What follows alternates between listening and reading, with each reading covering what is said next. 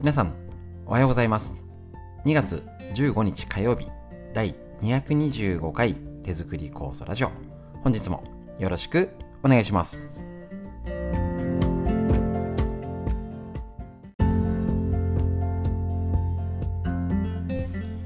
こちら手作り酵素ラジオは埼玉県本庄市にあります芦沢治療院よりお届けしております。私の母親が35年ほど前から手作り酵素を始めまして家族で酵素を飲み。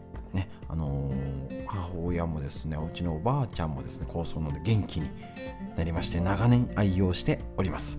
それでですね、えっと、こちら埼玉あの北海道の帯広市にあります十勝金星社川村文夫先生にご指導いただきましてみんなで酵素を飲んでですね酵素の指導ということでやらせていただいてるんですけれどもコロナの影響でですね、えっと、今まで通りのワイワイ楽しくくっちゃべっておしゃべりして作業してっていうのがね、あのー、今まで通りの勉強会とかもろもろ含めてちょっとねあの通常通りのができない状態で今オンラインって形でえーと、模索しているところであります。ただねあのデメリットだけじゃなくてあの本庄に行かなくても学べる、ね、介護とかご自身が仕事しんどくても家で学べるということでこちらオンラインを使ってのあ嬉しい声があのいっぱい届いております。皆さんねあのいろいろ体が元気になったよとか夜眠れるようになったとかねいただいておりますのでぜひあのこちら手作り酵素今手元にある方ただ飲むじゃなくてどう活用するのか体に入った酵素がどう元気に動いてくれるかっていう体づくりこちらをねお届けできたらと思いますのでよろしくお願いします。実際の細かい酵素の作り方とは、えっと、金星社もしくは指導所ですね。あの直接お問い合わせください。ということで本日のラジオ今日もよろしくお願いします。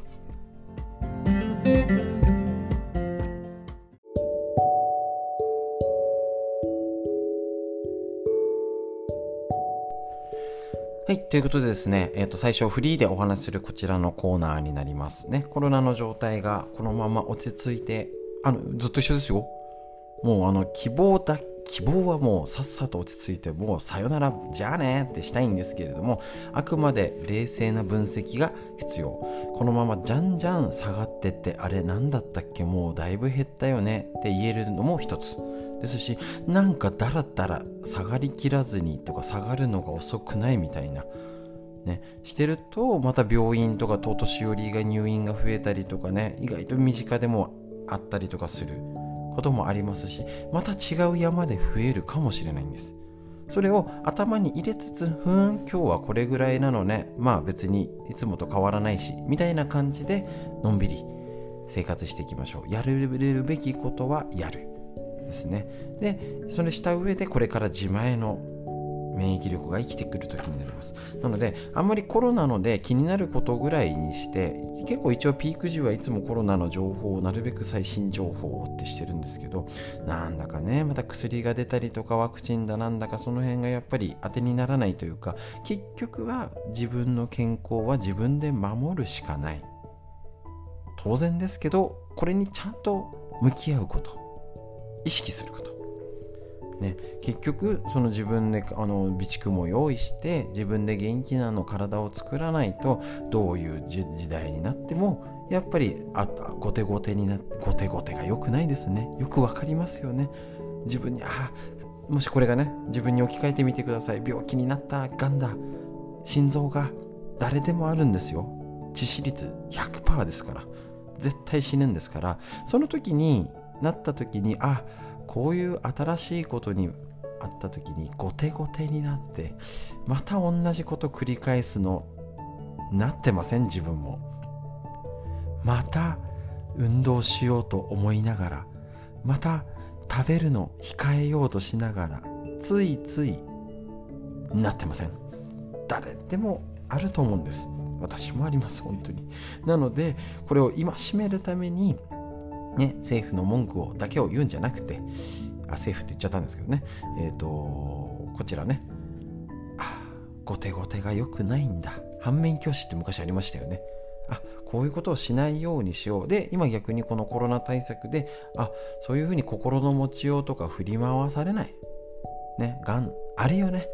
じゃあ何ができるかな？冷えてる。ああ、冷えてるよね。じゃあ温めよう。この図式で行動まで移せるかやっていきましょう。結局腸内環境を良くすることもうこれに尽きるんです。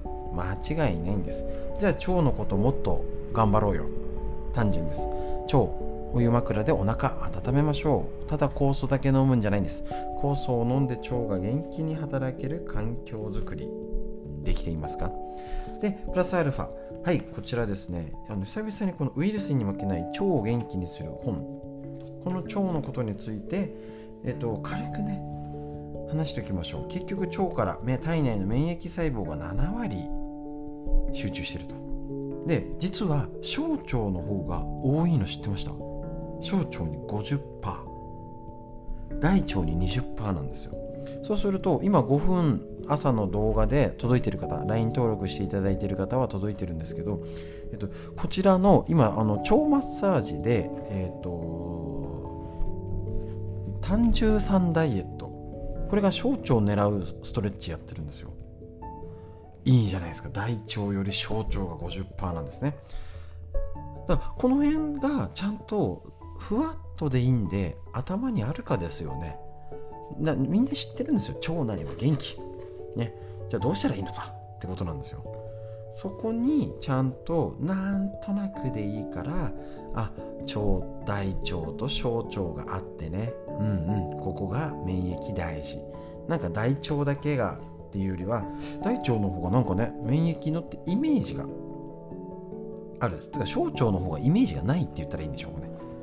だけどじゃあ小腸の免疫細胞50%もっと大事じゃん。ってことは、えっと、動画でもお見せしました。外側が腸。中のおへそ中の周りに3センチ周りが小腸。ここの刺激のマッサージ。いいってことなんですよ。つながりましたね。そうなんです。これがえっ、となんか面倒くさそうな感じもするけどちょっと知識を使ってあ小腸にいいんだ。小腸の方が50%も免疫関わってんの？じゃあ大腸も大事だけど小腸もしなきゃね。じゃあ小腸って何したらいいんだろう？あ朝の5分のやつでいいんだ。まずやってみよう。なりましたでしょうか？それでやった方は結果が出るでしょうしやんなかった方はもうただ振り回されてなんか酵素飲んでるからいいやみたいな。そんなことないですからね。もうあの、私あえて言ってるんですけど酵素みたいななんか魔法の薬みたいなね、あの、思っちゃダメです。ちゃんとねその要素はあるんでそれが発揮できる体がないとどうしようもなんないんです。ね。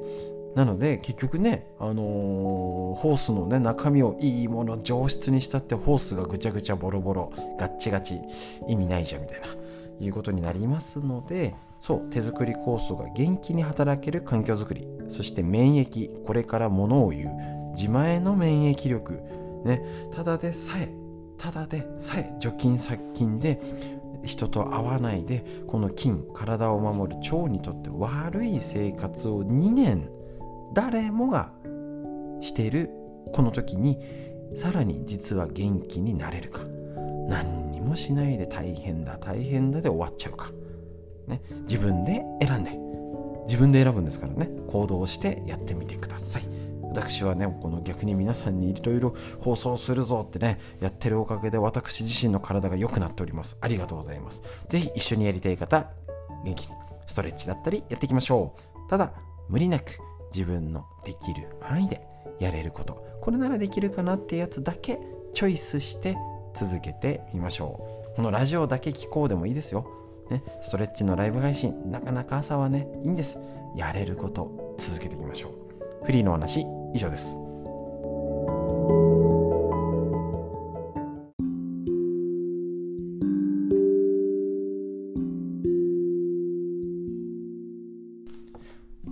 て脳を元気にするこちらのコーナー。もうねボケてらんないですしね。働き盛りも精神的なものどうケアするかがポイントです。子供の脳の成長大事ですね。なので脳を元気にするこちらの参考本。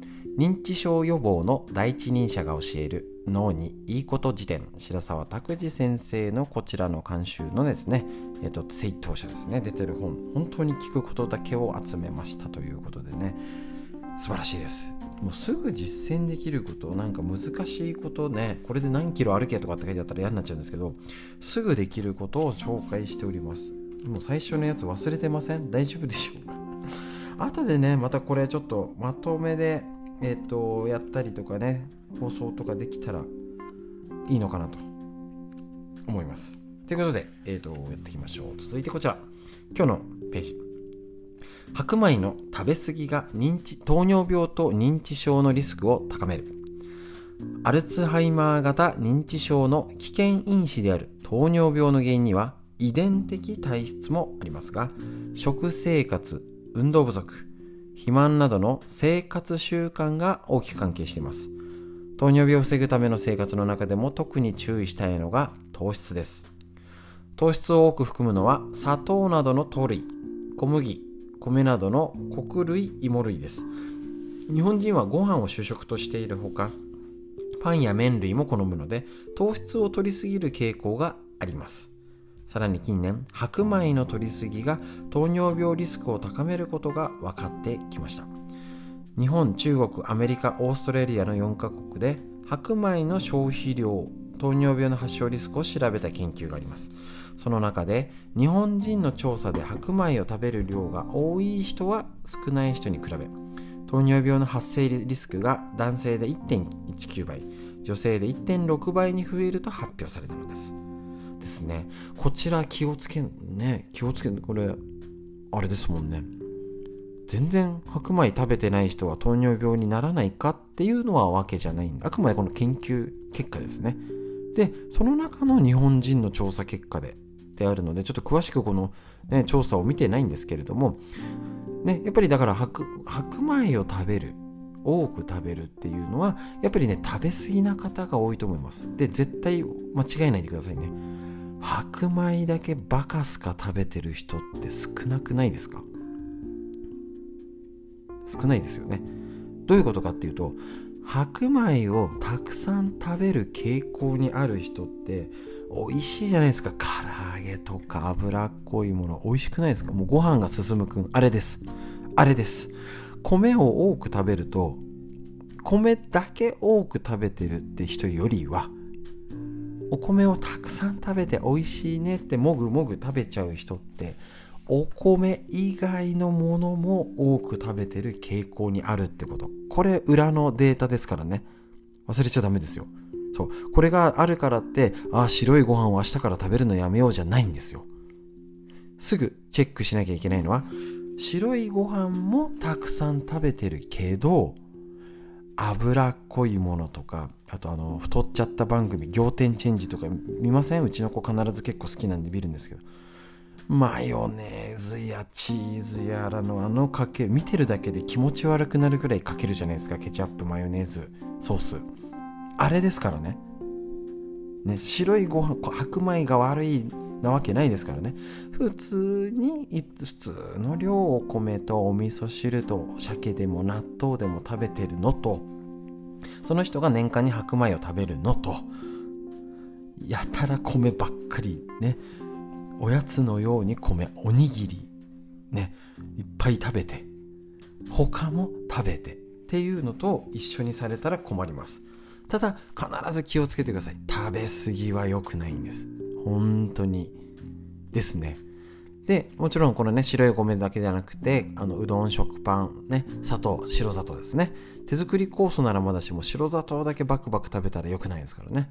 生成する前の玄米や大麦ライ麦などに変えてみる。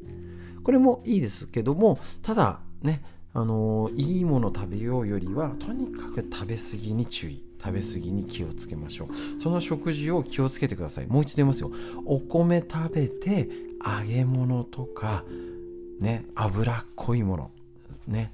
お米をいっぱいガツガツ食べてる傍らにカップラーメンないですか？もうそういう人ですからね。気をつけなきゃなのは。そうじゃなかったら気をつけ方を変えましょう。ただ食べ過ぎてるどうかチェックしてみましょう。脳への影響チェックです。以上になります。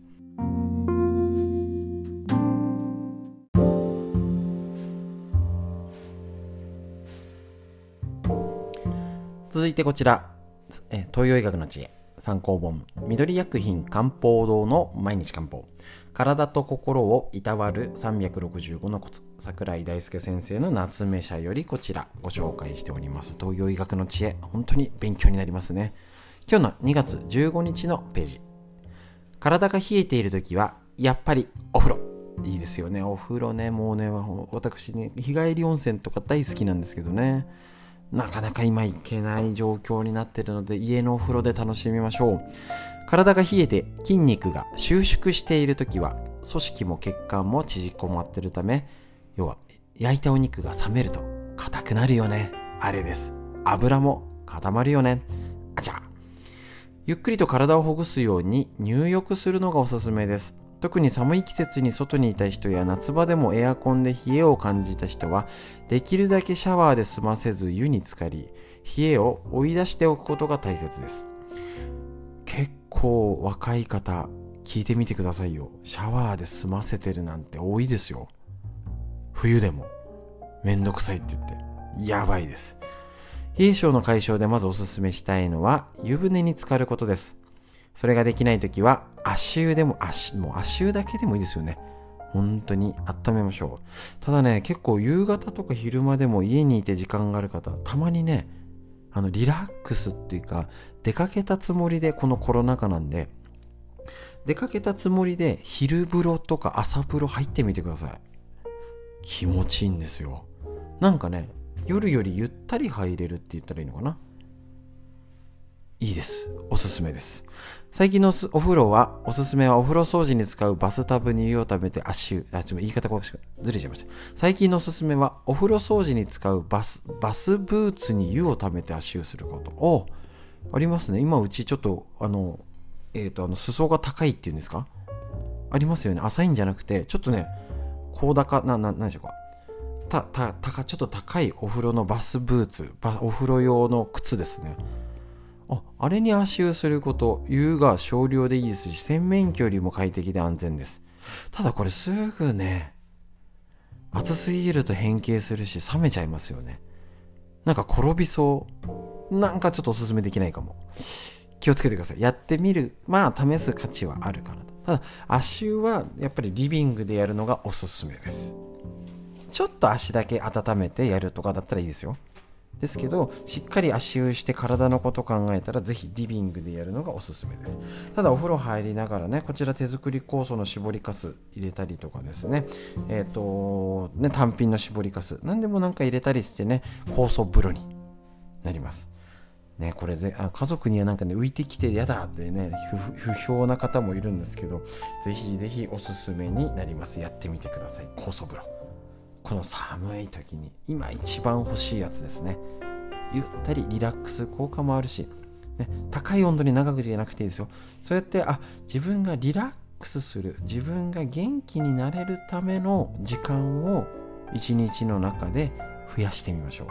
特に女性はね、あのー、奥様は家族のためにとか頑張って動いてる方が多いので自分のための時間もうね、あのー普通にいかに時間を作るのか大事ですからね。是非時間の使い方試してみてください。東洋医学の知恵以上です。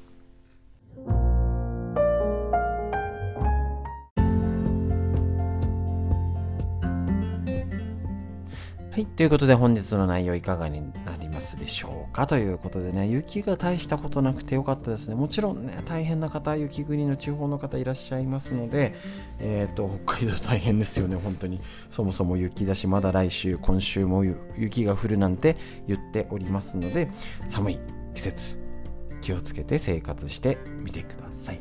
ということで、えっ、ー、と、本日、ね、また聞いていただきありがとうございました。空に向かって息吸って、吐きましょう。もう一回息吸って。はいけ。素敵な一日が始まりました。深呼吸してね、スタートしましょう。今日も素敵な一日になりますように。最後までお聴きくださいまして、ありがとうございました。